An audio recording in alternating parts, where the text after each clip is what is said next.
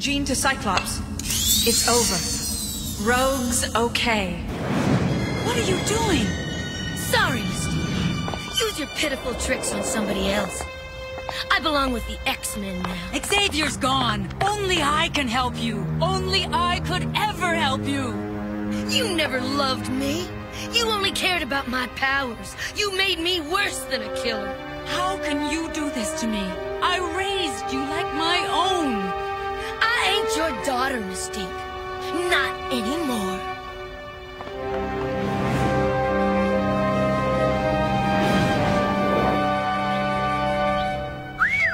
Well, look at this. I hope you dress up for me. I'd like to sometime, Gambit, but I'm spending today with an old friend.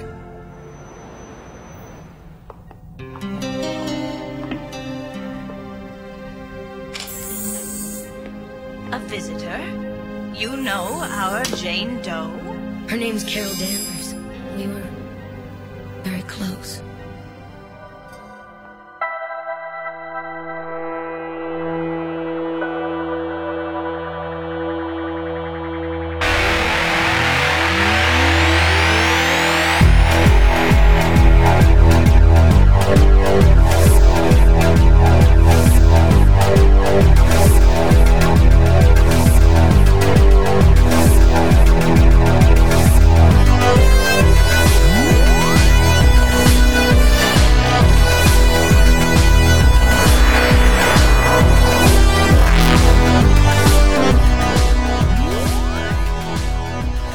Back to Who and Company, where Doctor Who fans join the company to discuss themselves, their work, Doctor Who, and another show they love.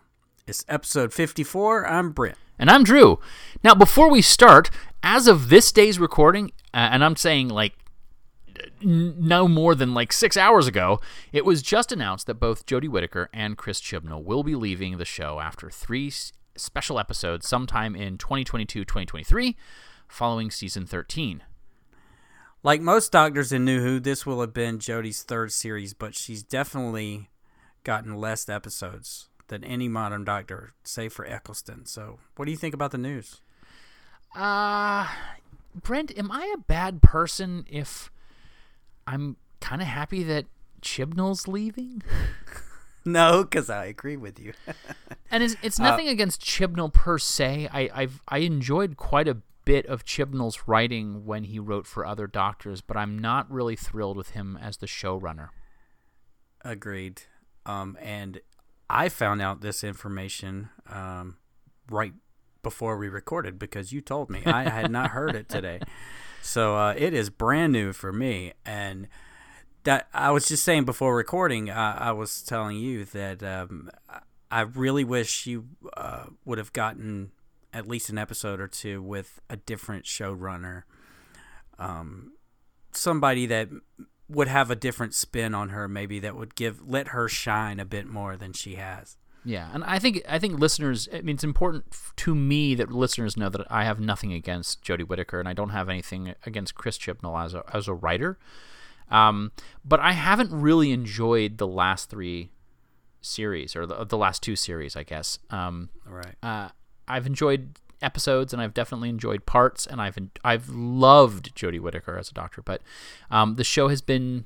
Um, it hasn't been hitting on all cylinders for me in the way that previous doctors have, and it has nothing to do with Jodie Whittaker. Um, and and you know, I get it. I'm a Doctor Who fan, so I know that if I if you don't like the show, wait three years and it'll change, and it's doing that. But I, I I I wish so much more for Jodie Whittaker, and I think Brent, you had mentioned when we were talking that it's probably only a matter of time before she comes back for a multi-doctor story, uh, and so I, I definitely look forward to seeing what happens with that. yeah that's what i was saying that um, i'm sure she'll be up for a multi-doctor story in the future when we'll have a different showrunner different writers and um, she may come across uh, a bit better um, through no fault of her own of course it was the writing uh, but like Tennant did when he came back for Steven Moffat's story Yeah. uh, for the 50th anniversary Yeah, absolutely. Yeah. I mean, you know, Doctor Who, it's a show about time travel, so we'll discuss this more in the future. But for the present, this month, our guest is the co creator and co host of Flight Through Entirety. Bondfinger, and uh, appropriately enough, Jodie into Terror. Uh, he's Australian podcaster Brendan Jones. Brendan joined us to talk about podcasting with five of his closest friends for several years, bridging the gap between the classic series and the modern series, and strangely enough, how a broken elbow in a wrestling match got him into Doctor Who. Then Brendan brings along his pick of the month, the highly revered Fox Saturday morning cartoon X Men the Animated Series. We discuss the difference in tone of this show compared to others at the time, the season arc format, and how they relate to the movies that were released a decade later. And all that's coming up right after this. Bub. The X-Men do, Bub. Bub. Okay, Bub. Drop it, Bub. Bub. Thanks for the lift, Bub. The only place you're going is down, Bub. Bub. Bub. I feel the way I feel, Bub. I don't know who you are, Bub. Bub. Bub. Watch it, Bub. Hey, it's a big island, Bub. How are you, you old war? Something I can do for you, Bub? Sorry, pal. For several years now, our guest this month has been co host of the very successful Doctor Who podcast, Flight Through Entirety, where he joins his friends in reviewing every single story in order. You can also find him doing James Bond commentaries on Bondfinger, Jodie into Terror, where the 13th Doctor stories are reviewed, and also on YouTube in Doctor Who in 10 Seconds, where he summarizes stories in 10 seconds, one season at a time. Joining us all the way from Australia, Brendan Jones. Welcome to Who and Company. Hello, thank you very much, Brent. Hello, Brent. Hello, Drew. Hello, hello. Thank you so much for being here. Um, I've been a big fan of Flight Through Entirety for a very long time. Uh, it's very funny. I learned quite a lot listening to your show because at least one of you is a professor, isn't that right? Um, we have we have a couple of teachers and uh, other other professionals. I don't think we have a professor, but we do know a professor, actually, uh, who who's not interested in being on the show, but he he does he does correct us occasionally. So, uh, in private. I was thinking it was Nathan. Maybe. Is Um, Nathan a teacher? Uh, yeah, Nathan's a teacher, uh, but I'll tell him he comes across as a professor. I think he'll like that. Very erudite and not at all pretentious. Or very pretentious, depending on how you like it. well, we are a Doctor Who podcast, uh, so tell us, Brendan, what is your Doctor Who origin story? Right. Well, when I was about five years old, I'm the youngest of three. Uh, my siblings are both a fair bit older than me, so my brother's nine years older than me. My sister is 14 years older than me. Um, I was wrestling with my brother in the hallway at home.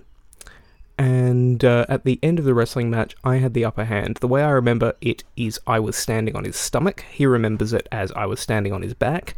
But either way, he understandably rolled in pain, and the very tip of my elbow connected with the wall and broke. So the very the very cap of the elbow. Um, now, being five, I was too young to have a pin. Uh, couldn't have a cast because it was the tip of the elbow, and so it was keep your five-year-old son still for ten weeks while it heals. And uh, what they had to keep me still was off-air recordings of um, of Doctor Who VHS recordings, uh, because in Australia, unlike the UK, um, Doctor Who was repeated near constantly uh, throughout the 80s. And my dad had been watching it since 1966, so when it came on again, he started recording it, just whatever stories came around, mostly um, Pertwee, Tom Baker, Peter Davison. And yeah, I was just sort of transfixed for 10 weeks, and that's what kept me still. And recently, uh, I've been helping my parents move house, and sort of all the Doctor Who stuff that was left over in the house. They're just like, well, you're getting that in the will anyway, so take it now. um, and one night when I was packing up some Doctor Who stuff, my, my father said, Brendan, I love you, but you know you ruined Doctor Who for me because you and your brother just knew everything about it and wouldn't stop talking about what you knew about it. I just wanted to enjoy it as a TV show.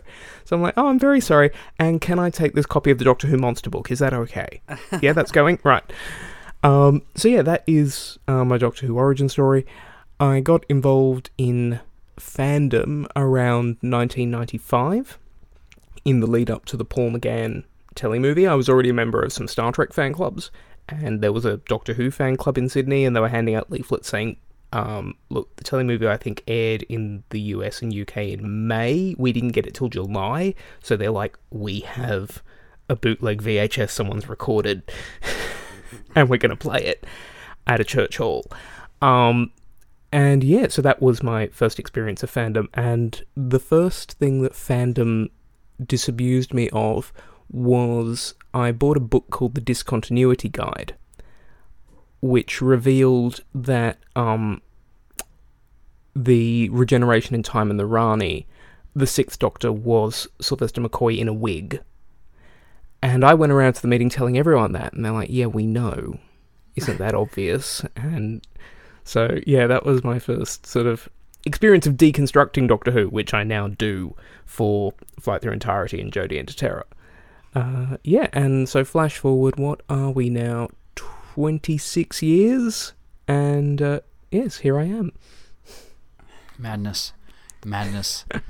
Do you deconstruct other television shows, or is it only Doctor Who? Uh, it's mainly it's mainly Doctor Who at the moment with with Bondfinger. Of course, we haven't had a new Bond film in some time. Uh, we do sort of related shows. So we've done episodes of The Avengers and The Saint. Uh, just last night and releasing this weekend as we record, uh, we did an episode of uh, the Adam West Batman TV series. Uh, so we do look at other shows um, through the lens of this other stuff we do. Um, and occasionally one of the one of us comes up with an idea of hey we should do like the goodies or all of the avengers or the prisoner or something. And i just kind of go i may dip in and out but i'm not doing i'm not doing because i did like the first 130 odd episodes of flight through entirety. And then i sort of said to nathan um i'm very happy for you to take over and i'll just come in on half of them this is knackering Well, The Prisoner, you only have to worry about 17 episodes, so that one's not too bad. This is true. This is true. Yes. Yeah. Uh, speaking of, of the Adam West Batman and the Avengers, there is a there was mm, know, five or six years ago. Uh, I can't remember which company put it out, but they got the rights to a lot of BBC shows and and the rights to the Adam West Batman, and they made comic crossovers of uh, all those classics. And there's there's a, an Avengers Batman crossover that uh, is done by our buddy Doctor Who uh, artist Matt Smith, uh, who's who's quite brilliant. And it's, it's a really good it's a really good one. As of Yes, yet, yes. no Prisoner Batman crossover. I may have written a screenplay, but uh, anyway, I reckon Patrick McGoohan would have been down for that. as long as he could have been in control uh, every step of Yes. every aspect of it and produced and write it and directed it and starred in it, yeah, I'm sure he probably. Absolutely. Al- Alexis Kanner as Batman, yeah, he would have been very happy. I was just listening to a a, a classic one of your uh, flight through entireties this morning, and it just happened to be Androids of Tara. Is that still your favorite Doctor Who story? It is. It is. Um, and you know, I do wonder about that occasionally because through the wonder of Twitter, we have, uh, for anyone who doesn't know, there's an account Herald of Creation who, for the past two years, has been pitting every Doctor Who story against one another, and he's finally come up with his results, and he's publishing sort of five a day, starting from the bottom, going to the top. Um, so I've been thinking a lot, like, is Androids of Tara still my favourite? And you kind of have to think, are there better stories? And quite quite possibly, but I draw a line between what is better or best and favorite. And I think sometimes your favorite story you can acknowledge is not the best the show has ever been, but it's the it's the story that makes you feel good the most. And I don't watch it endlessly because it's it's like it's like a treat. It needs to be savored, in my opinion. I think if I did watch it endlessly, I'd get bored of it. Um, because you know it's it's finite and there's only so much you can notice every time you watch it. But yeah, I think it's it's so atypical, and it's romantic, and it's funny. It's David Fisher, who's one of my favorite writers of the classic series. Like, all pretty much everything he writes is a hit. You know, the Creature of the Pit does dip a bit, but it was you know he wrote it for Mary Tamm, and then Lalla Ward comes in, and there has to be concessions made there, and also you know problems with production. I mean, Erato is a problem with production. Let's be honest, but uh, but it's there's still a great deal of wit in there, and I mean something I love so much about David Fisher is that he writes strong roles for women coming off the back of the Hinchcliffe era, where there's hardly any women, and y- you get four different versions of Mary Tamm. I mean, what is not to like? And then Peter Jeffrey is just the cherry on the cake. Don't know why I said that. I don't like cherries. Anyway, But you might. Do you like cake? I like cake. There you go. That's go. the point. It's it's cake, mildly deterred with a cherry. Uh, I, you know, I don't think we've had a conversation about uh, a creature in the pit on this podcast before, but I, I just want to just let everybody know that I love it. Uh, I feel like um, ugh, wasn't prepared to talk about this one, but um, who is our who is our main villainess who leaves in episode three? Spoilers for Creature in the Pit, but um, uh, she leaves an episode too early. Um, yeah. Yeah, Yeah. she does. yeah. Adrasta. Yes. Yeah. Uh, a, fr- a friend of mine in Sydney fandom um, used to go uh, on forums and whatnot by the name Lady Adrasta. Nice. And, and he would do impersonations of her at the pub. And he was very good. Uh, okay, Androids of Tara, favorite favorite episode. Um, Favorite Doctor? Uh, Patrick Troughton. Okay. Any Yeah, particular reason why? um, Uh, I just find he's so he's so effortless in that he can do the comedic side and he can do the darker side and I always believe both. And it I think um in the new series Matt Smith has that very similar quality as well. Um in that you do, you know, you totally believe the fish fingers and custard bit and you totally believe the Colonel runaway bit you know yeah yeah um and yeah with with patrick i'm so interested to see when it comes out later the evil of the daleks animation. Uh because about six years ago my husband and i did um, the great journey of life. We started at an unearthly child and went right the way through to the husbands of river song at the time was the most recent. And um with Evil of the Daleks, I'm like, okay, I know everyone says this is a classic, but it feels so messy and unfocused. And, you know, you've got all these subplots. But I always find when these animations come out, I'm able to appreciate the stories a lot more than just following the recons. Um, so I'm very interested to see that when it comes along. And of course, it has Patrick doing both sides of the character. Um, and you know, the the animation team involving um, Anne Marie Walsh, who's directing this one, and the rest of the team who's worked on things like the Macra Terror and the Faceless Ones, have been doing such a good job of capturing Troughton's performance through their animation, which is extraordinary because he has all these micro facial expressions just and such an expressive face. Um, that I'm really interested to see what they come up with there and if it goes up in my estimation. I was having a conversation recently on Twitter because I don't have conversations with people in real life anymore. oh Um, God, no! no. considering the animations, just how I was saying how lucky we are that we have a fandom in which, you know, it's a shame we've lost these episodes, but there's still enough of a fandom to make it financially feasible to animate these stories. And someone was like, "Well, you know, why? I wish we could just get some, you know, Hartnell stories." Um, I feel like we we haven't gotten them in a while, and I'm like, "Yeah, but I sort of feel like Troughton's on a roll." And I, and I, Yes. the animation style, I feel they've got him. I think they've understood how he moves and how he kind of. I mean, don't get me wrong. I would rather have the originals back. We all, I, I think we're all in that same boat. But would you, are you a fan of the reconstructions uh, at all, or would you prefer the animations versus reconstructions? I don't know how much of it you've watched uh, in the heyday, but I came to the fandom a, a little later, and so the reconstructions were never a part of my my pilgrimage. So Right, yeah. Um, the reconstructions were basically my first experience of those lost episodes. Um, because yeah, I came to the fandom in in well, I came to watching the show in the late eighties, fandom in the nineties, and then I think I discovered that uh, about the missing episodes around nineteen ninety seven. I want to say I had no idea. Um, and then around the year 2000, I discovered Loose Cannon's website, and I could send videotapes through the post to a man somewhere in Sydney, and three weeks later get back Marco Polo and the Crusade, um, which was extraordinary. And I did sit down and watch Marco Polo in two sittings, and that's uh, seven episodes. So that's that was pretty extraordinary. Um, so yeah, I do enjoy the reconstructions. Um, I would love if every missing episode could be animated.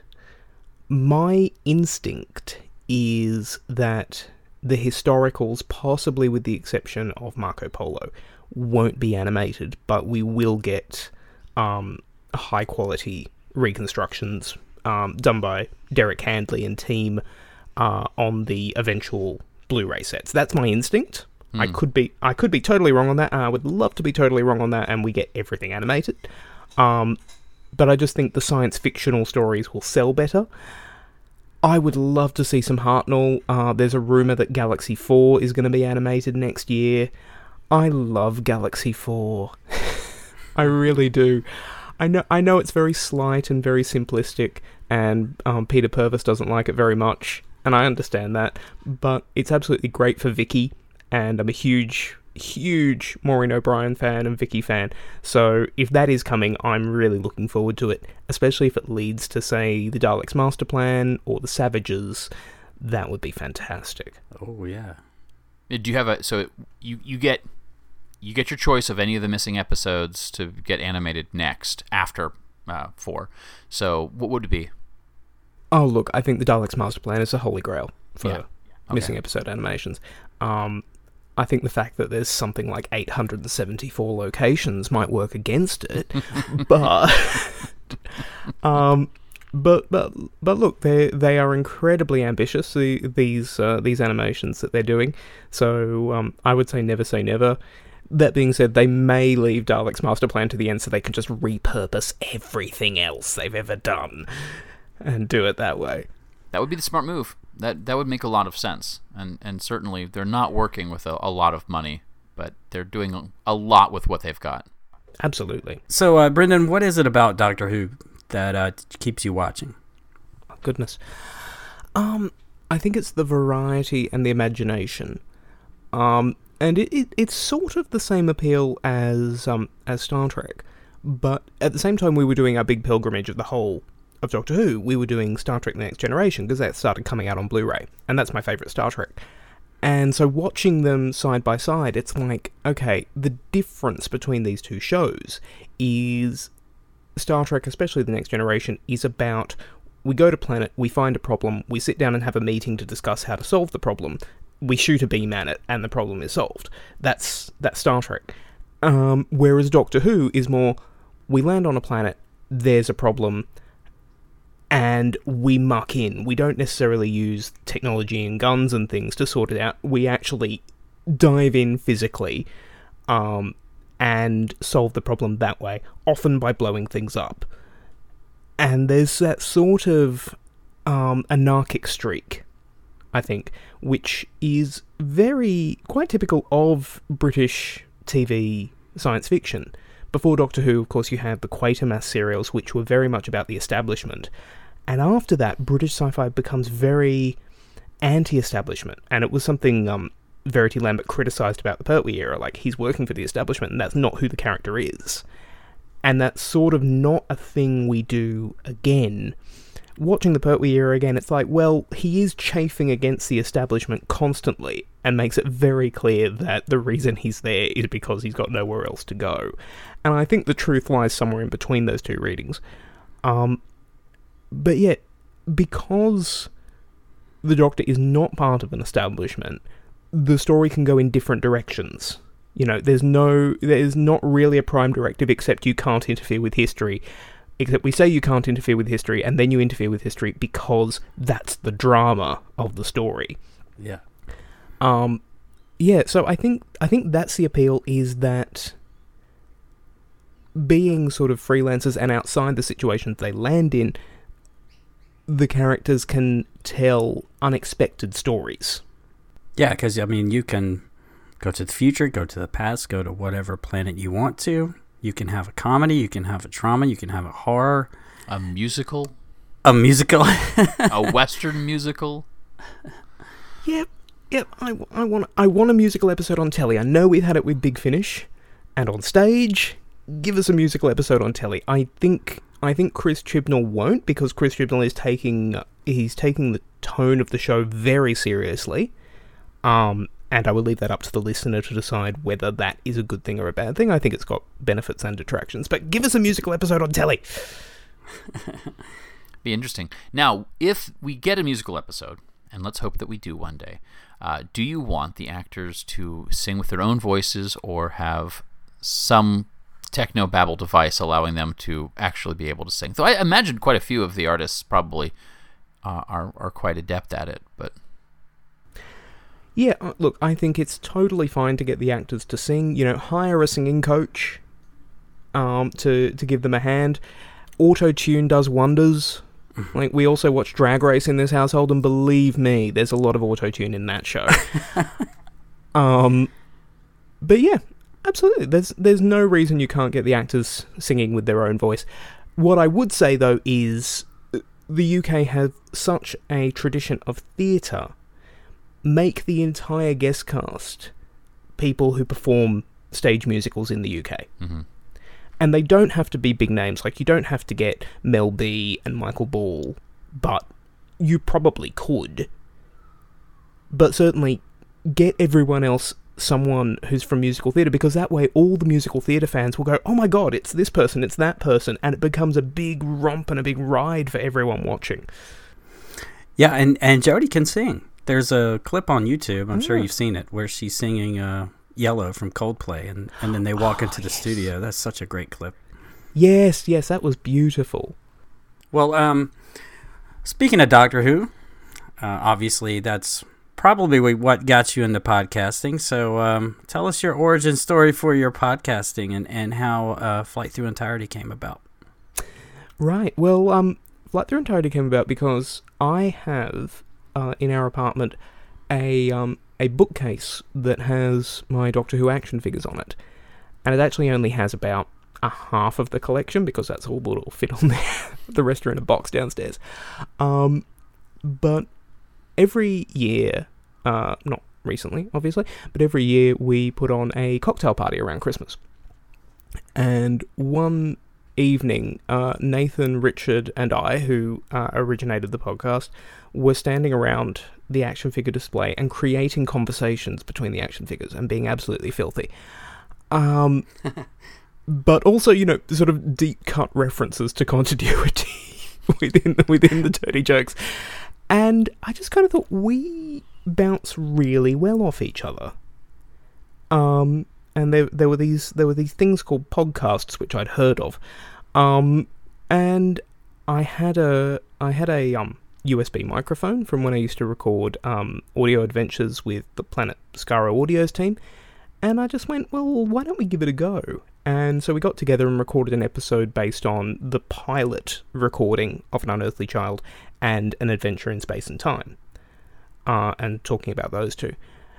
And we just sort of continued from there. And um, after about a, after about a year, Richard was uh, taking an extra course outside his outside his work, and so he said, "Look, I can't do absolutely everything, but how about we bring Todd in?" So we started alternating Richard and Todd, and then when the new series came about, um, with the classic series, the way I feel about it is I've got the nostalgia of a child, and my thoughts as an adult to draw on. Whereas the new series, I've only got my thoughts as an adult, and so as well as you know just being a bit tired by that point.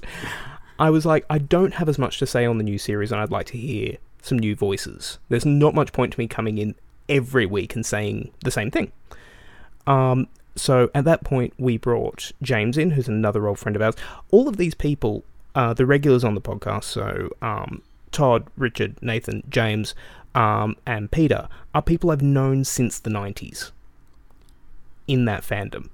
Um, and so people sort of message us and say you bounce really well off each other. It's like, yeah, well, we've been doing it most of our lives. um, and the and the whole thing was when we were discussing the tone of the show before we before we got started. Um, I said, well, one, we're gonna it, we're gonna edit it because you know, um, it's sometimes fun to hear people stumble, and that's why we put the bloopers in at the end. But there are podcasts who don't edit, and there's these longueurs where they're like, "Oh, let me look it up on on on, let me look that up on Google, and then we'll get on." Now we do stop and look things up on Google to make sure we got cast names right and whatnot, but we cut that out. But the other thing I, I said to them was, I want this because when we get together, like we're at a pub or someone's house and we're we're having a, a drink or two and we're relaxed. I said I want that tone of you're with your friends at the pub or in a cafe, and people message us and say, "I feel like I'm sitting around a table with you." And, when I, when we get messages like that, I'm like, "Okay, mission accomplished. We're getting it right," because that's the tone we're going for. Yeah, that does come across because um, I, I mean, you can actually hear like drinks and sandwiches in, in the around the table when you're sitting around, or well, we're going to take a break. We're going to get some sandwiches or whatever. so yeah, it does feel like that. And and I remember um, uh, when you uh, took a little hiatus between the classic series and the new series, and and Mm. uh, there it really wasn't. I don't think it was, uh, unless it was. It, it seemed like it wasn't really. Decided yet whether or not you were going to do the new series and that very last episode was quite emotional for you guys and for me as a listener Oh well, well, th- well, thank you. Um, we we had we had always intended to continue, um, the conversation about Nathan basically taking over from me as um sort of moderator and podcast leader, um, had had been had about ooh, six months before we recorded that episode, um, but we didn't entirely know what format we were going to take because Nathan, Nathan bless him, he kept discussing changes with me, sort of bringing in um, guests from outside, and he's like, and I want to have these interstitials, and da- da- and eventually I had to say to him, look, if you tell me everything, I'm not going to be surprised, because I, I get that he he's like this, you know. Brendan, this is your show, and I'm making changes to it. Whereas I was more like, no, no, no, I've, I've, I've let go of it. I don't, I don't want to have any decision making power. Um, and certainly that there's still times where I say to him, "Oh, why not try this?" And when uh, Cameron, our composer, is mixing the new theme, Nathan will send me drafts, and I'm like, "Oh, I think bring the drums up. I think bring that down." Da da da da. da." Um, but I do always say to him as well, "Look, if I give you feedback and you go in a different direction, I'm totally fine with you going in that different direction. Like, you know, I'm I'm just giving my opinion because it's been asked for. I don't expect it to be acted upon." Uh, yeah, but we yeah we had always intended. Yeah, I think around the Colin Baker era, we started discussing. Okay, are we going to do the new series? And then when that was very quickly decided, um, was around the time I went. I don't want to run it. Like I want the show to continue, but I don't want to run it. Um, yeah, so but yeah, that last show was very emotional, and well, I think it it weighed in at around two hours that episode, and so if you imagine the recording was about three.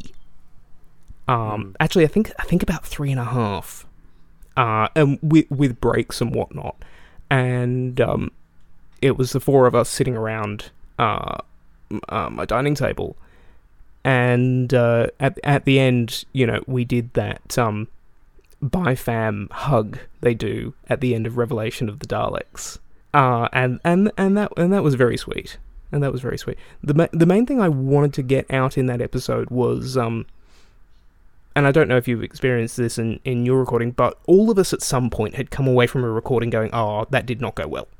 That did not. Oh my god! How are we going to make an episode out of that? And it always managed to work. So something I do in that episode was I told each of the other contributors the most important thing I felt they brought to the show.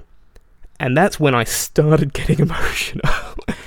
and it's like if you listen to my last line in that, my vo- m- my voice does catch, and I was on the edge of tears. But I think it was after everyone left, I had a good cry. You know, because as much as I didn't want to be in charge anymore, it's still letting go of of something you really enjoy. I'm getting a bit emotional now talking about that day, and that was three years ago, I think, three or four years ago.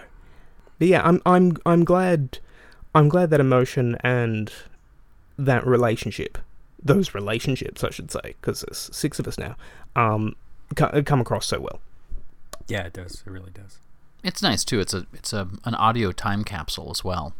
Do you go back and listen to your own episodes? Um, not often.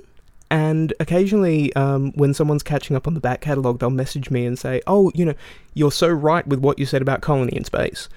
And I have to say to them, "I'm really sorry. Can you tell me what I said about Colony in Space?" Um, just because even when I was editing them, um, and Nathan started helping me out with the editing in the Davison era, I think. Um, even when I was editing them, um, listening to myself felt like I was listening to someone else.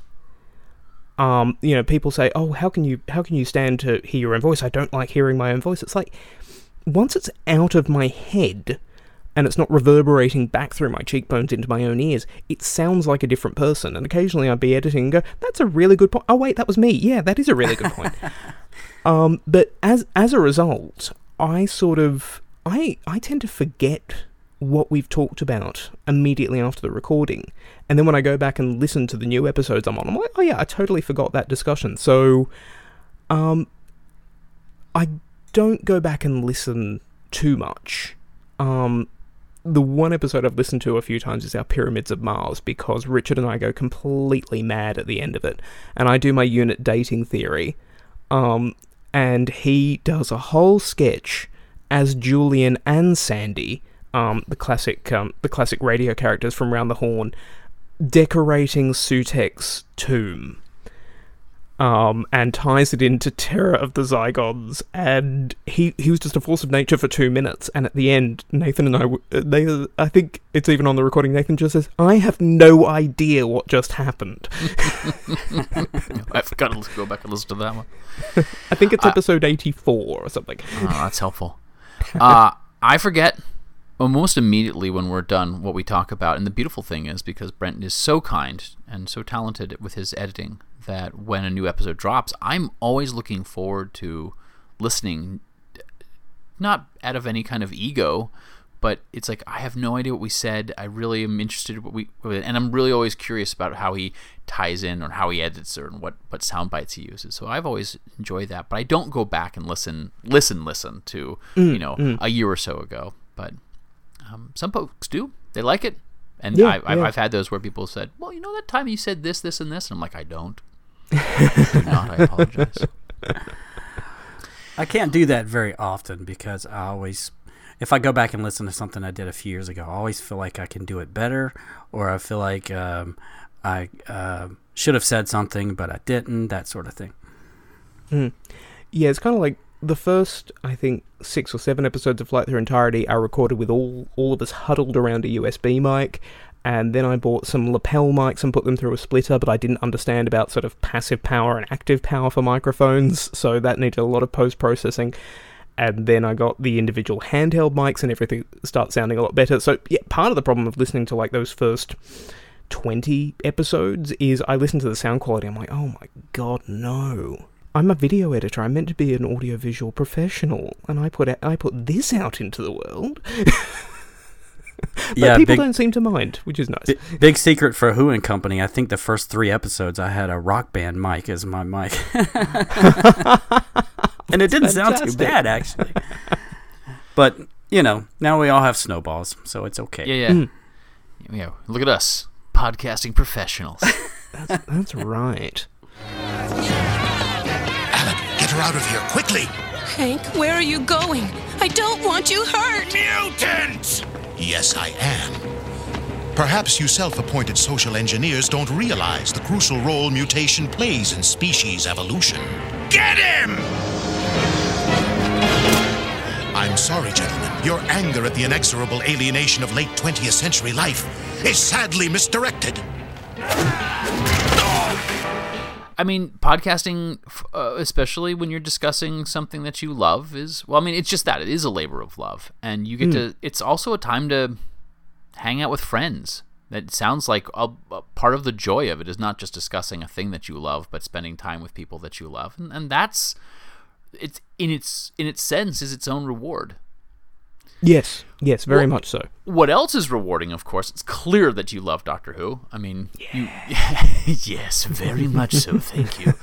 Uh, and, and uh, enough so that you have you have dedicated that kind of time to it. But uh, when we bring on a guest at Who and Company, we know that it, Doctor Who is not the end all and be all your fandom. You have mentioned many other things that you also seem to like. But what we do is we have our guests bring a pick of the month, another mm-hmm. television show that is not Doctor Who.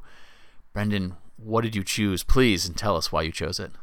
Right, I chose X Men the Animated Series from 1992. Cue best theme song of all time. Oh my goodness, isn't it so good? Um, the the covers that have been done of it as well in recent years. There's an a cappella cover with five people all dressed up as X Men. Um, yeah. So this was. uh, So I think it came to Australia a year later in 1993. We tended to get things a bit later because you you were physically sending them on boats and things. Um, and so here it was a before school cartoon in the mornings during the week. And my brother had been a big fan of the X Men comics, and particularly the New Mutants was his kind of thing. Um, and so he was watching it in the morning. So I started watching it in the morning before school, and I was just so transfixed about it. I think it must have come on early in the year because I remember going to um, the Royal Easter Show. So Australia usually has a bunch of regional shows that happen happen around the year, and it sort of goes up through Queensland, through the Northern Territory, down Western Australia, through South Australia, Victoria, back to New South Wales, and the beginning and end of the cycle is the Royal Easter Show. And you get show bags, and I remember getting an X Men show bag. And it had the first episode on a VHS tape, Night of the Sentinels, Part 1. And I remember watching that. And there's a cliffhanger ending where Beast, I think Rogue, and Storm are about to go through a door, and on the other side of the door are a bunch of soldiers with guns. And the credits played, and then it went to black, and I thought, did they really only put part one on this videotape? I can fit Doctor Who and the Silurians on one video. Anyway. Um, but yeah, and I. J- that's the thing. Like Doctor Who, um, it was episodic, it had cliffhangers. In recent years, there's been another podcast called um, the X Men TAS podcast, uh, run by Willie and Sonia, and they went through episode by episode on X Men the animated series. They got to interview some of the writers who explained um, that with this cartoon, they didn't want it to be a typical you reset at the end of every episode kind of cartoon, and the episodes can be played in any order. They went to the network and said, We want to do story arcs. We want to treat this as a drama. It just happens to be a 22 minute animated drama. And that first season has a 13 episode story arc with individual stories within it that link in to a greater whole. Um, and that's the thing though, as a kid, you know, you sleep in some mornings, you miss an episode here and there. There's a previously on X Men thing. Um, and then a few years ago, it came to streaming. I'm like, right, this is my chance to see everything because I was pretty sure I'd missed some episodes.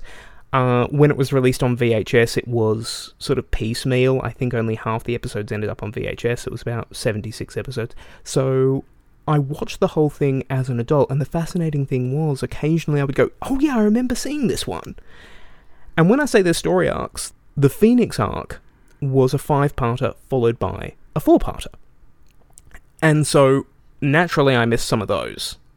Like I missed one, and the next day, Jean's in a hospital bed. I'm like, what? What the he- What the heck's happened here? Um, but yeah, it was the similar kind of thing to Doctor Who in that it was highly imaginative. These people, not that I had this articulation as a kid, but but these people were outside the system, and they each of them had different motivations. Uh, there's an episode early on called The Cure, where um, there is a possibility to cure each of the mutations. Um, and most of the X Men, all of whom have superpowers, and they're sort of shunned from society because of it. Um, most of the X Men are like, no, no, no, I wouldn't change for anything. But there's one person in the team who is a rogue, who is the person I'm most identified with as a kid, her special power is that she drains people's life essence and she can't control it, which means she can never touch anyone with bare, with her bare hands. And so she wants the cure. And I, I just remember as a kid, like, well, hold on, no, you know, Wolverine's right, we shouldn't have to change. But at the same time, I totally understand where Rogue is coming from. And so you create, again, this is me as an adult looking back, I was recognizing the drama of it um, through characters who have different motivations. And no one's necessarily wrong, no one's necessarily right. It's just it's just it's just real life and even the villains have motivations you understand. It's not just ooh I'm evil, ooh I want to take over the world. Like you've got Magneto and Magneto does want to take over the world, but the reason he wants to take over the world is that he has suffered persecution and has just has tried to work through in a peaceful manner and just been shunned and rejected at every turn. And in the end, he's just like, okay, nope, I, I, I tried being nice, and I'm not going to do that anymore. Uh, yeah, and I think just that complexity of it uh, appealed to me as a kid. So, how old were you when you first started watching it? Uh, I would have been nine or ten. Okay. When I first when I first started watching it, which I think I think is the ideal age mm-hmm. for that. Um, yeah, so I'd already been a Doctor Who fan for a few years, and then this comes along, and and I'm a huge I'm a huge fan of this as well. And it was the other thing was no one else at school was into Doctor Who, despite the fact it was on pretty much every afternoon for three quarters of the year as reruns. No one was into Doctor Who, but everyone enjoyed X Men and Power Rangers. They they were the two that you knew you had, you know, you could talk to another kid about. And you know, we had we had X Men toys. Like I had a Wolverine and a Gambit, um, and a friend of mine had I think Magneto, and we would we would play with we would play with X Men toys and tell our own stories about that. I remember there was a there was a Happy Meal toy, which um, it was four characters in little cars, and the cars could link together. And I remember getting that and loving it, but at the same time coming up with a story and, and like playing with them and coming up with a story as to why they couldn't get out of these little cars because they were of course like injection molded into them. Um, but yeah, it, it fired it fired the imagination in that way, and it was something I could share with other people because I was always trying to get my friends into Doctor Who, and no, no. Well, you could use those uh, linked cars as a crossover to Doctor Who in the Tennant episode where they're in the long traffic jam. What was that? Gridlock. Gridlock, yeah. Yes. There's Beast might as well be a, a cat person, right? So you can get, Yeah, that's right. get Ardal O'Hanlon to play him. uh, yeah. Well, and the reason I ask about age too is because the the show, rewatching it now, the first time in probably a decade, I have I bought all the DVDs when the DVDs came out because this was definitely a program that I, I loved and I watched Mhm, because mhm. I I'm almost first and foremost a comic book nerd and that was the fandom that I had. That was that was my hidden sin uh, Mm. from from the world where like I read comics and that's what I did on the weekends and I worked in comic shops and stuff like that and and I didn't have friends who knew a lot about comic books though I think the X-Men show probably was popular but yeah so when it came out on the uh I got into it not so much for Saturday morning cartoons which is when it came out in the states but when it went into syndication a year later through afternoon so when I would come Mm. home from school I would go over to a friend's house and watch X-Men with them and I think probably no not Power Rangers Power Rangers hadn't come out yet but um yeah, but being a comics fan and knowing all those story arcs and seeing how in 22 minutes they would put together maybe six issues, six months Mm, of a mm, comic mm. book, and then they would cut major parts out and change the certain characters' motivations and origins and put them together. And that I found fascinating because I, I know th- there's probably going to be some li- younger listeners who have not existed in a world where superhero media is not the dominant form of media. Uh, Yeah, and there there was a time where we were so desperate. For, I people people like me were so desperate for it that didn't matter the quality, how good the writing was, what it was. I mean, if there was a superhero video game, I bought it just because it was superheroes, and usually it was garbage because it was just a recycled engine from from some failed game and they just put Wolverine in it and, and I ate it up.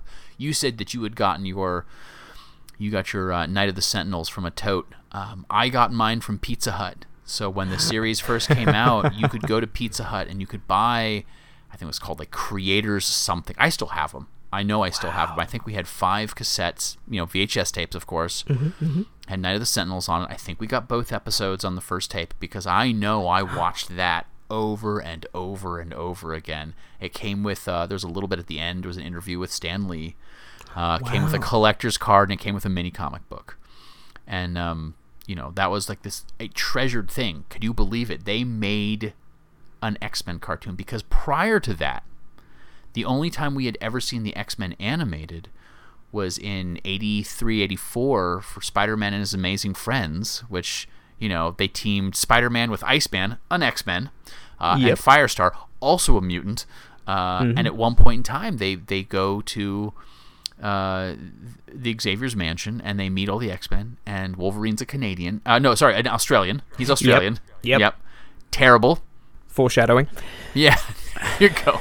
Who knew that, that all those years long? All, uh, yeah, yeah, Yeah. brilliant. Yeah, this is it. It is a deeply nostalgic uh, show for me, and watching it these last week or so from the the episodes that you recommended, I wanted to watch all of it, and I knew knew I didn't have time, but.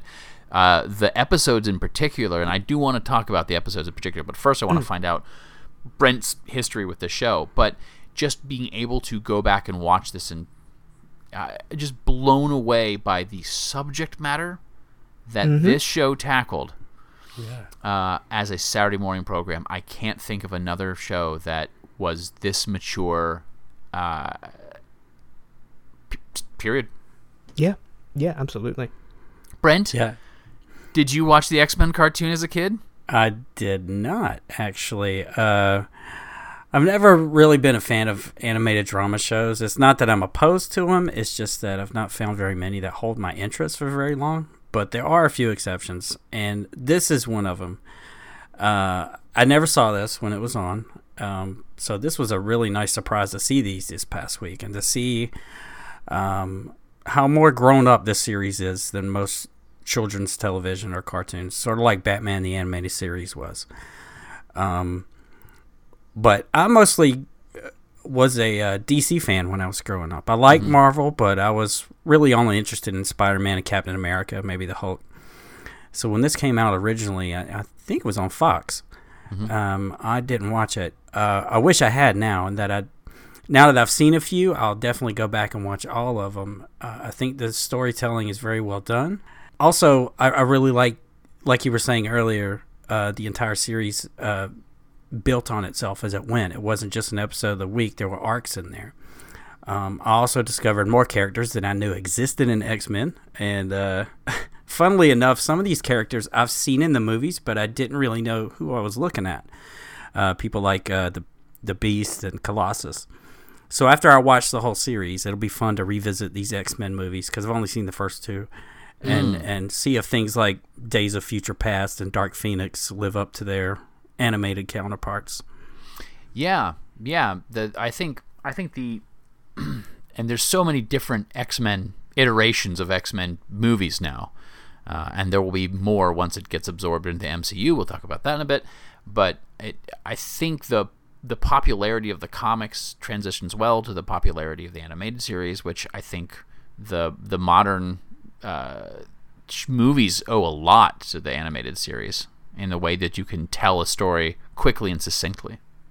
Yeah, yeah, abs- absolutely. And something something I, I I had to be very careful of when I was making that list um to to to send to you both was I kind of thought, okay, uh, look, I'd love to recommend the whole of the the Phoenix Saga, but I promised I'd restrict it to ten, and that's nine episodes. So it's like, uh, so it was it was a matter of choosing episodes that were interesting on their own, which made it clear that there were story arcs, but you didn't need to have seen seven or eight episodes in the lead up to it, and that it's it's really it's really hard to pick. And after I sent you that list, I'm like, well, hold on, I haven't picked anything that highlights Magneto.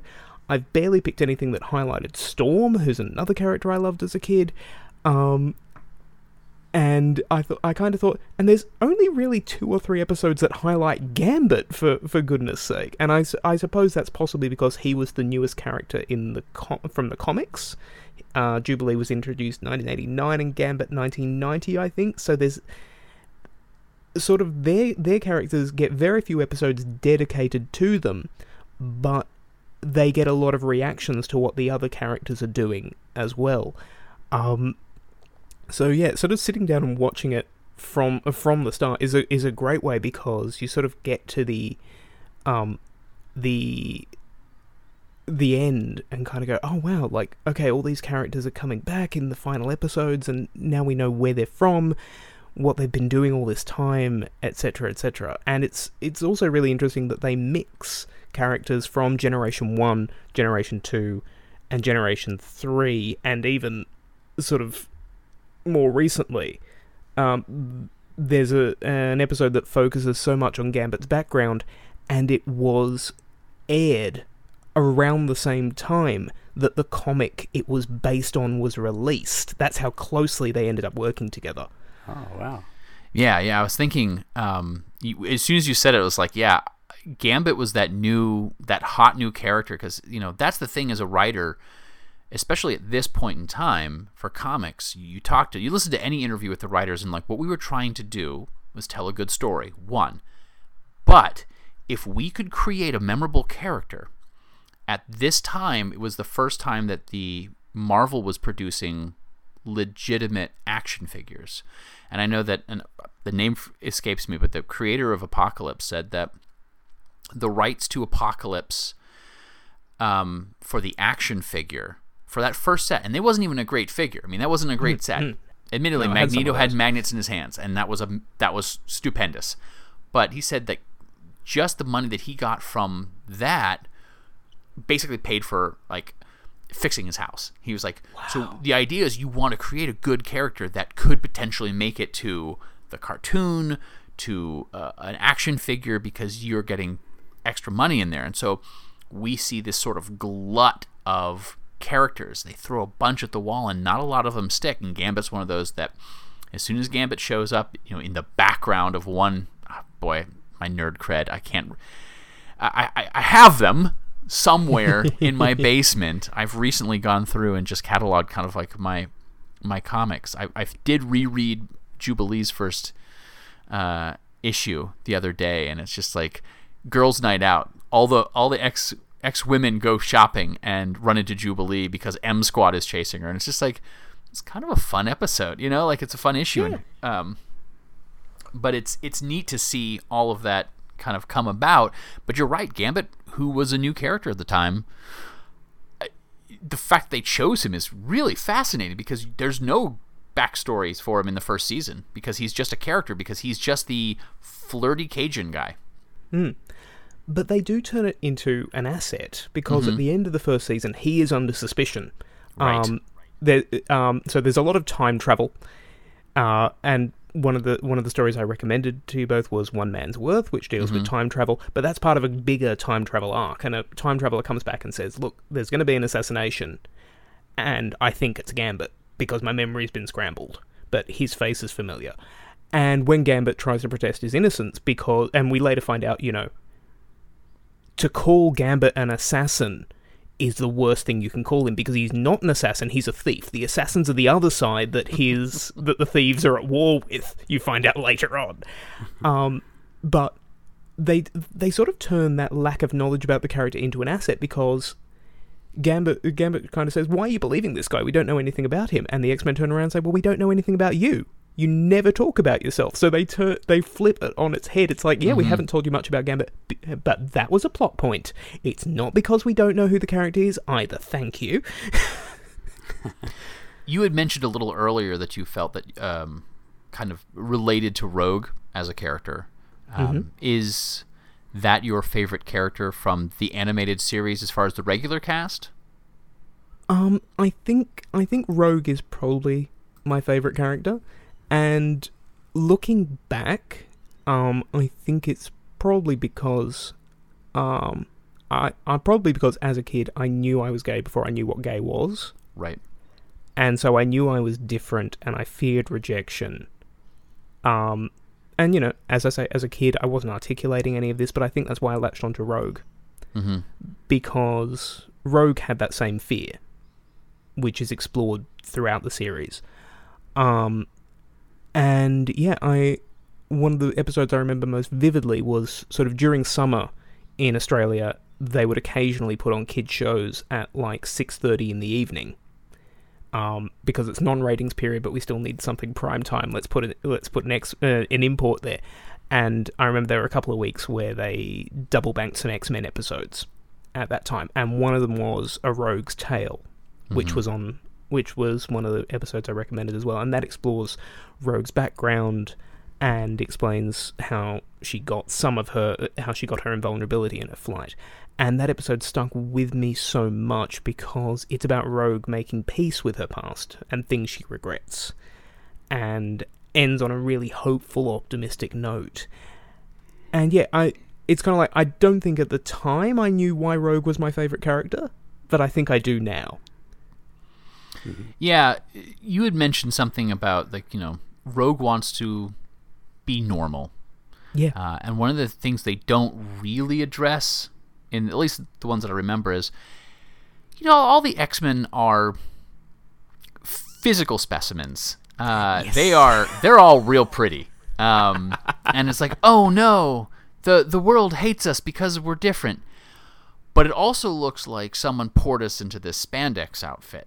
Uh, And Yeah. I'm saying that for both the men and the women. Uh, Oh, They were they were in that unfortunate time looking back now where they thought that the Superman built-in underoos uh, aspect of the costume was a good fashion choice, and it's not, especially uh, in yellow, uh, vivid blues and yellows. It really there's a mm, there's a lot that draws the eye to that Yes. general section on everyone's costumes, everyone's costumes. Um, Yep. but what we don't ever get, because Beast, Beast for one, for Beauty and the Beast, he, he talks about what it's like being a monster that he is, and of course, even at the time when I watched it as a youth, I'm like, but that's not Beast's sexual mutation. He gave himself those powers when he drank a potion and when he was a member of the Avengers. Doesn't matter, comic nerd. But I digress. I think it really would have been nice to have gotten another character, maybe like Nightcrawler on a regular basis, who wasn't ever going to pass.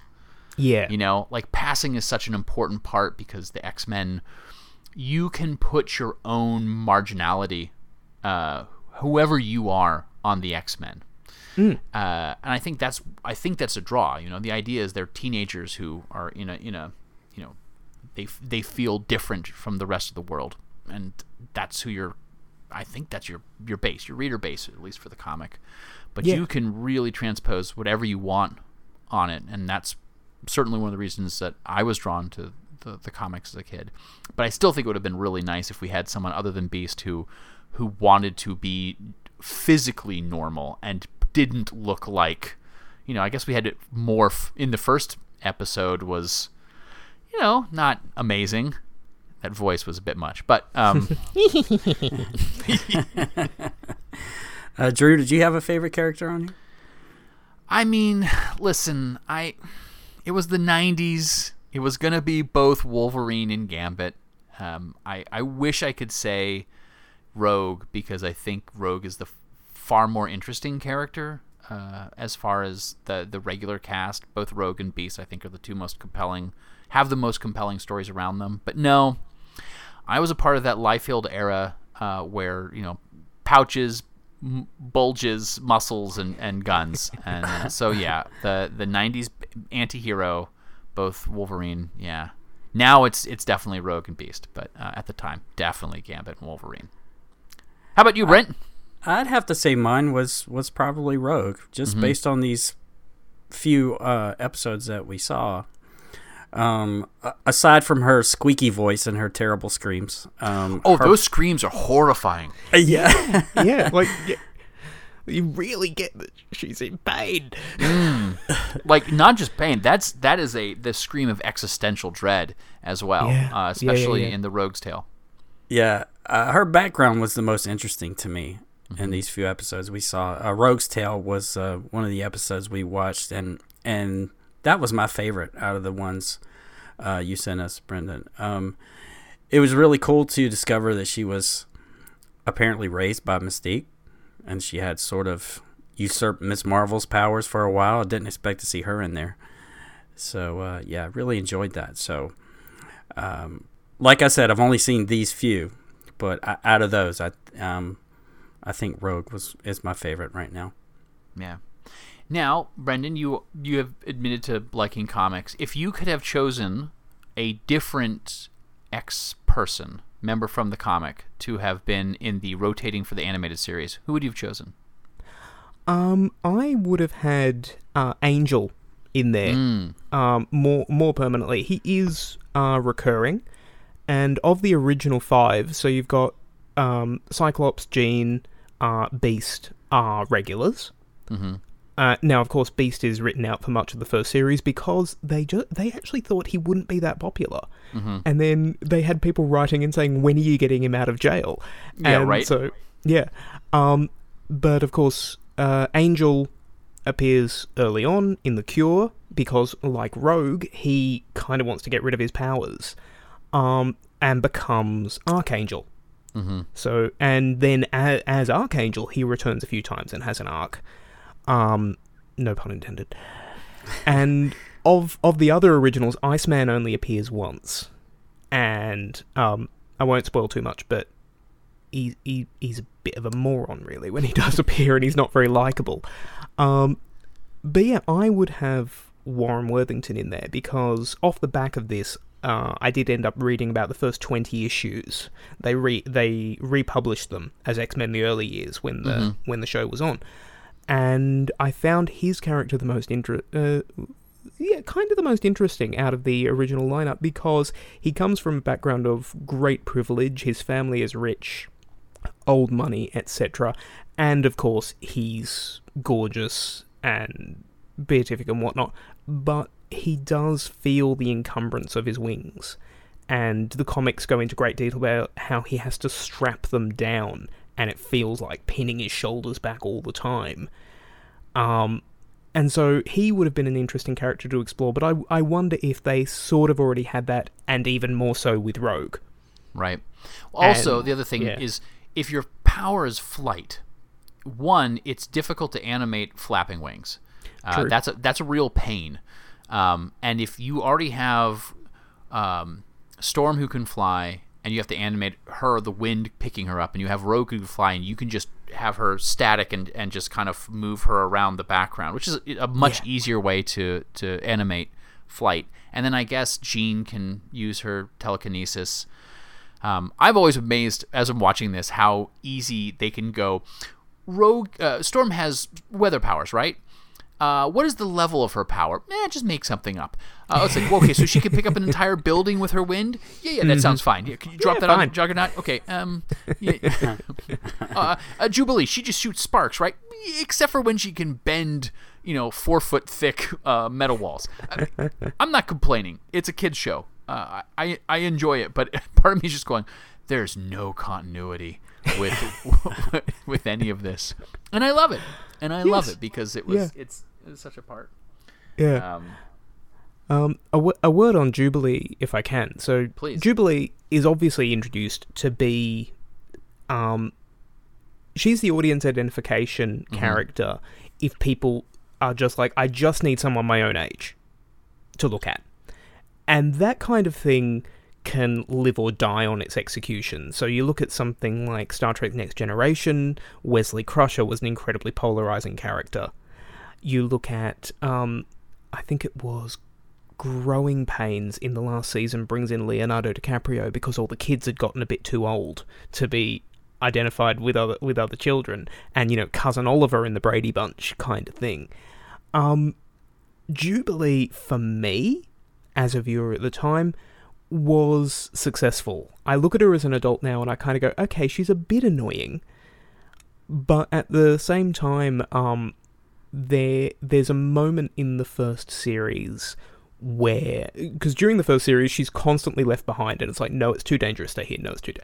and then at the end of the first series she's told to stay behind and she gives quite an impassioned speech that you know i'm uh, look i'm underpowered i'm not experienced but i'm one of you and i'm coming and it's that simple and from that moment on, um, her her character's really interesting in that she has this long history of being very trusting and not not necessarily being betrayed, but finding out that people have ulterior motives, but maintaining her positivity and her and her faith in humanity in spite of that. And I think that's an important juxtaposition when you have characters like Wolverine and Gambit, who understandably are very world weary. And so you, you've got, and then you've got the relationship between Wolverine and Jubilee, which in the films is transposed to Wolverine and Rogue for totally understandable reasons. Um, but yeah, the relationship between Wolverine and Jubilee is absolutely, it's absolutely beautiful because Wolverine is this sort of big, hard, gruff exterior, and then this teenage girl comes along, and he sort of takes her under his wing, and and protects her, and yeah, it's it's just a lovely relationship between those two.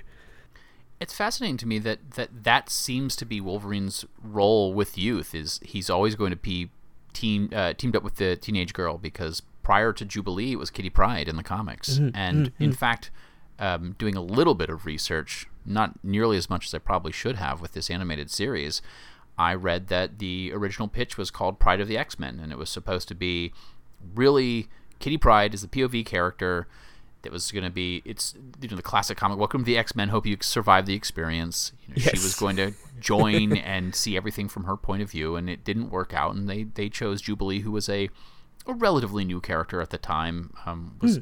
kind of like- like you had said had just been there for about two or three years before.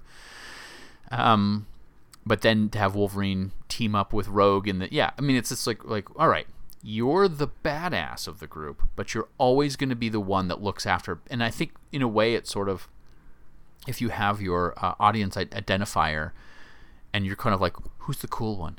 Who would you most want to hang out with? You want to hang out with Wolverine? Okay, we'll pair you with. You're with Wolverine. Yeah, there you yeah, go. That's, that's a really great point. Um, for me, it, it kind of goes back to Looney Tunes, and you had that big dog, um, Mhm. Marc Antony, and the little kitten. Mm-hmm. And he would always protect the little kitten, but he was a big bad dog, but he'd protect the little kitten. and the little kitten was almost oblivious to any danger that was going on Right. because Brutus was protecting them. Yes. And I, I think that then becomes a trope in cartoons that you do have the big badass character, but with a heart of gold, Mm-hmm. sort of thing. And Wolverine kind of needs that because he's not allowed to kill anyone. This is this is Saturday morning. He's allowed to mess up robots. That's it, and he's not allowed to swear. It's amazing, though, even though Wolverine isn't the one doing the killing, a lot of folks die in these stories. Yeah, yeah, yeah, yeah. There's yeah, a lot yeah. of death. I mean, it's Mhm. it's all off screen and, and but I mean, not just you know spoilers for the 35 year old uh, cartoon, not just you know Morph, but the, there's it's when you're dealing with alternate timelines and Days of Future Past, and you know that this phase isn't going to matter because they're going to fix it. You know, Mhm, you mhm. could kill everybody, and there are people Yeah. dying left and right in the, especially in the background. Like uh, that Man's Worth, there's a whole bunch of folks. Man's Worth is there's a we could probably talk 30 minutes just on that one. Uh, you know, the the inclusion of Marvel's Avengers, and you know those weren't supposed to be in there, uh, just kind of in the background. You know, the, the superheroes. Uh, yeah, but uh, it's a it's a neat story plot. It's amazing how something with genetic mutations and evolution deals with a lot of time travel, but it works out for us because this is a Doctor Who podcast. Let me ask you this. Um, we we we have talked a little bit about crossovers um, previously, and I'm I'm kind of curious. How would an X Men, Doctor Who, episode crossover uh, work, and and I, I I would say specifically the animated series. Um, rather than the movies, how would you how would you pitch that if you wanted to? I know I'm putting you on the spot, but I'm just kind of curious. Um, I think I would pitch it as a heist. so there, there is there is something. There is a MacGuffin. Um, perhaps it's a perhaps it's a virus. Perhaps it's another version of the cure. Um, perhaps you know it's a de mutant. It's a mutant depowering gun. Whatever it is, there is a MacGuffin, and it's hidden in a. It's okay. It is hidden in a space casino. So you bring in the Shi'ar Empire as well to this, Okay, and that's good, how done. and that's how the X Men get there. So they want this MacGuffin. However, the Doctor also needs this MacGuffin. Now, the X Men want it for their own protection. The Doctor wants it because it is an evolutionary weapon. Mm. And the Doctor's going to sort that out. No, that's not what we want. So you have a heist in a space casino with the X Men running around trying to get this thing, and this woman in a really long, silly coat covered in rainbows keeps getting in their way. and she doesn't have any powers, but she's got this yellow stick that really hurts. Like it's vibrated Wolverine, and he's not happy.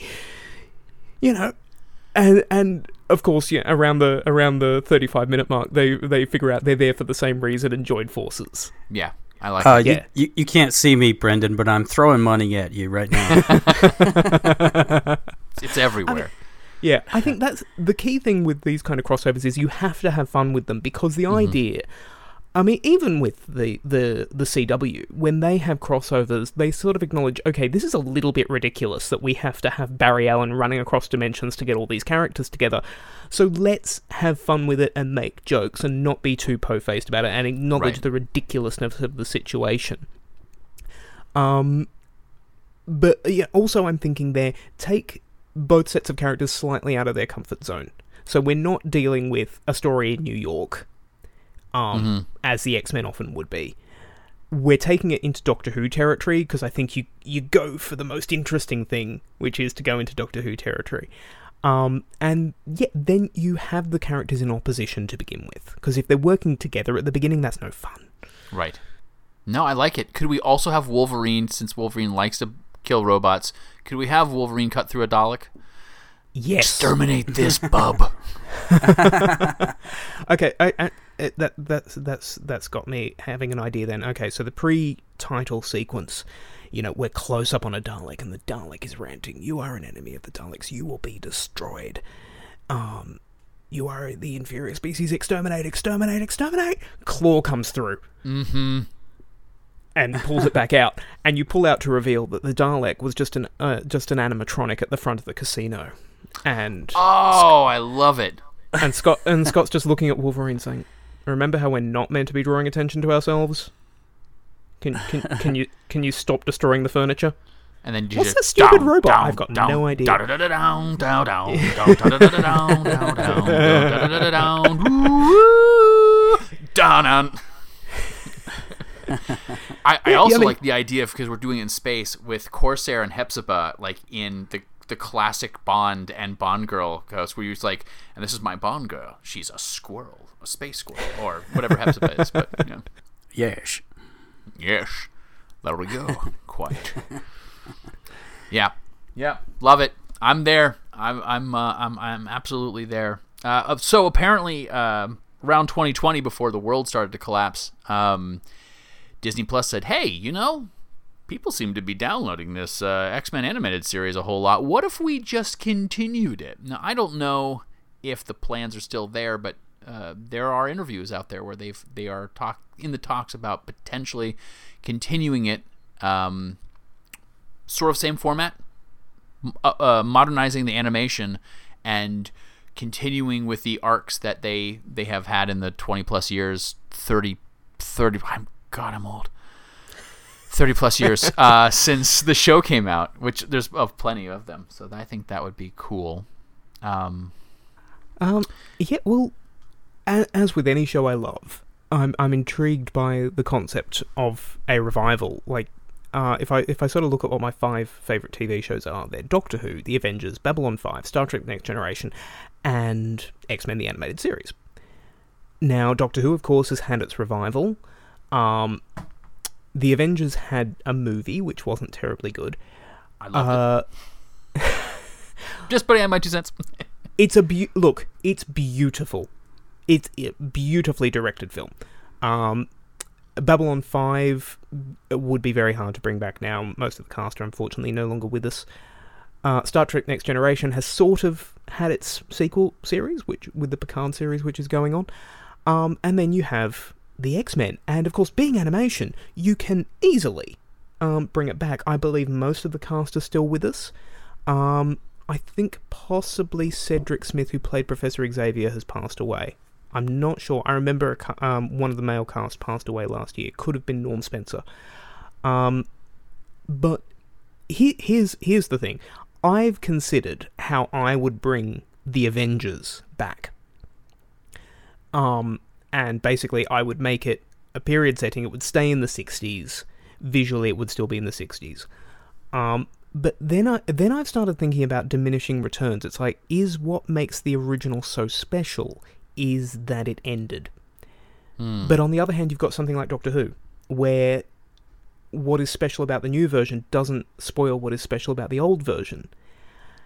Uh, there was a, a comic miniseries a couple of years ago uh, called X Men 92, uh, which very much captured the spirit of it and felt like season 6, if you like. Um, yeah, I think I think for a, for a revival to be successful, I think you would have to get the original creatives back on board, and thankfully they are still so interested in the series. Uh, one of the directors of the series is on Twitter as uh, I think at X Men director, and he's sharing storyboards and this is how we came at this scene. He's saying actually in in the script it said this, but I turned around to the writers and I said, well, what if we do this instead? And apparently it was a very collaborative process. Um, there was a book published recently by two of the head writers uh, detailing it. So they're all still so interested, which is fantastic. And and you know what? Saying all that, we had Batman the Animated Series, which has kickstarted all these movies and all these other series, and the quality of that has been maintained. So there's no reason that a revival of X Men the Animated Series could not be as good as the original. I would watch it. Oh Yeah. yeah, I would too. Yeah. Oh god, yeah. Absolutely. Yeah. Yeah. You couldn't keep me away. Yeah. Brendan, this has been an absolute pleasure. Before we, we let you go, is there anything you want to, any projects that you're working on you want to plug?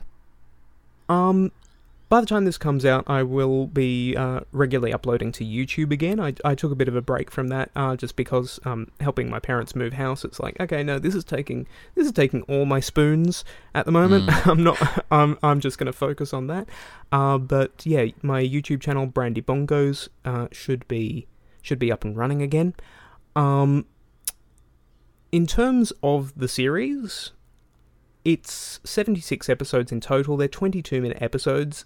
Uh, so you know, if it's kind of a thing of watch an episode a day, if if um if you if you'd like to if you'd like to see it, I thoroughly recommend it, especially if you are a fan of um DC or Marvel, and um and as you said, that's become like the dominant media.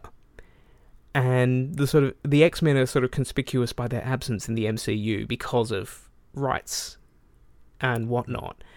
Um, and this cartoon series is a very different take from the films that Fox gave us. Right. And f- for the most part, I enjoy the films that Fox gave us, but this this this is my X Men. You know what I mean? And it's kind of like this is the sort of tone I would actually like to see in the MCU, and especially I think if in the MCU you enjoy things like uh, Thor Ragnarok, Doctor Strange, um, Captain Marvel, this is very similar in tone to those. Um, and occasionally it will pack a punch. Like I, I cry at least three times a season. season three is longer, so make it five. Um, and you know that. uh, God, when did we watch? We watched this all the way through about four years ago. So you know, as a 33 year old man, I'm there sobbing my eyes out as all of the X Men figure out a way to revive Jean Grey after the Dark Phoenix leaves her, and the, uh, I, I I won't spoil it for you, Brent, because I ho- I hope you get there. But they they they do. They they figure out they figure out a way, and it's just shot so beautifully, scored so beautifully, performed so well. Um, and that's the other thing. All these actors would physically get together to perform this. And in animation these days, that's less common. Even something like Archer, which I'm a huge fan of, the cast are very rarely together to record that. And it's amazing they have the chemistry they do, considering that. Whereas for this, um, they were recording, I believe, in LA, while Spider-Man the animated series, which was being made at the time, same time, was recording in New York. And there's an episode of Spider-Man where I think Wolverine, Storm, Storm, and an, yeah. and another X-Man are in it, and they flew the actors over to record with the cast because they're like, this is our model, and this is how we get these great performances and this camaraderie is actually getting these people together. Um, and I think that I think that leads to something really special. So it's it's kind of like whether it's revived, if it's revived, fantastic. But if it's not, we have these seventy-five perfect episodes plus "Wish Yourself a Morlock Little Christmas."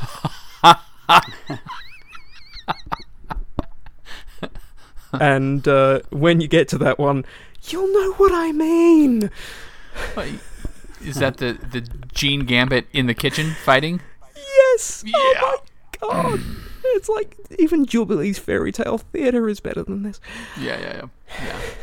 yes. Well, mm, that gives something for all of us to look forward to. Brendan, thank you so much for joining us. Drew, Brent, thank you both so much for having me. I've had so much fun. And thank you for joining us on Who and Company. Who and Company, come for the fandom. Stay for the company. Thanks for joining us at Who and Company. Special shout out to Pixel Who for providing our logo. They can be found at facebook.com slash pixelwho. Who and Company can be found on iheartradio.com and Spotify, or you can download the show directly from whoandcompany.libsyn.com. Contact us on Twitter at whoandcompany, support the show on patreon.com slash Who and Company, or email us at whoandcompany at yahoo.com. Thanks, and see you next month. Here's Johnny. Juggernaut. That lunatic half brother of his. I'd know that stink anywhere. Who and Company, come for the fandom. Stay for the company. And there we go. Oh Yes. Marvelous. And all that's coming up right after this.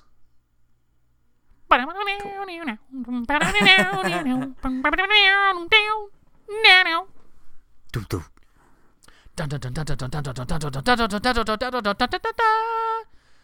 Which one of these audacities is recording now? It's this one, and I'm stopping.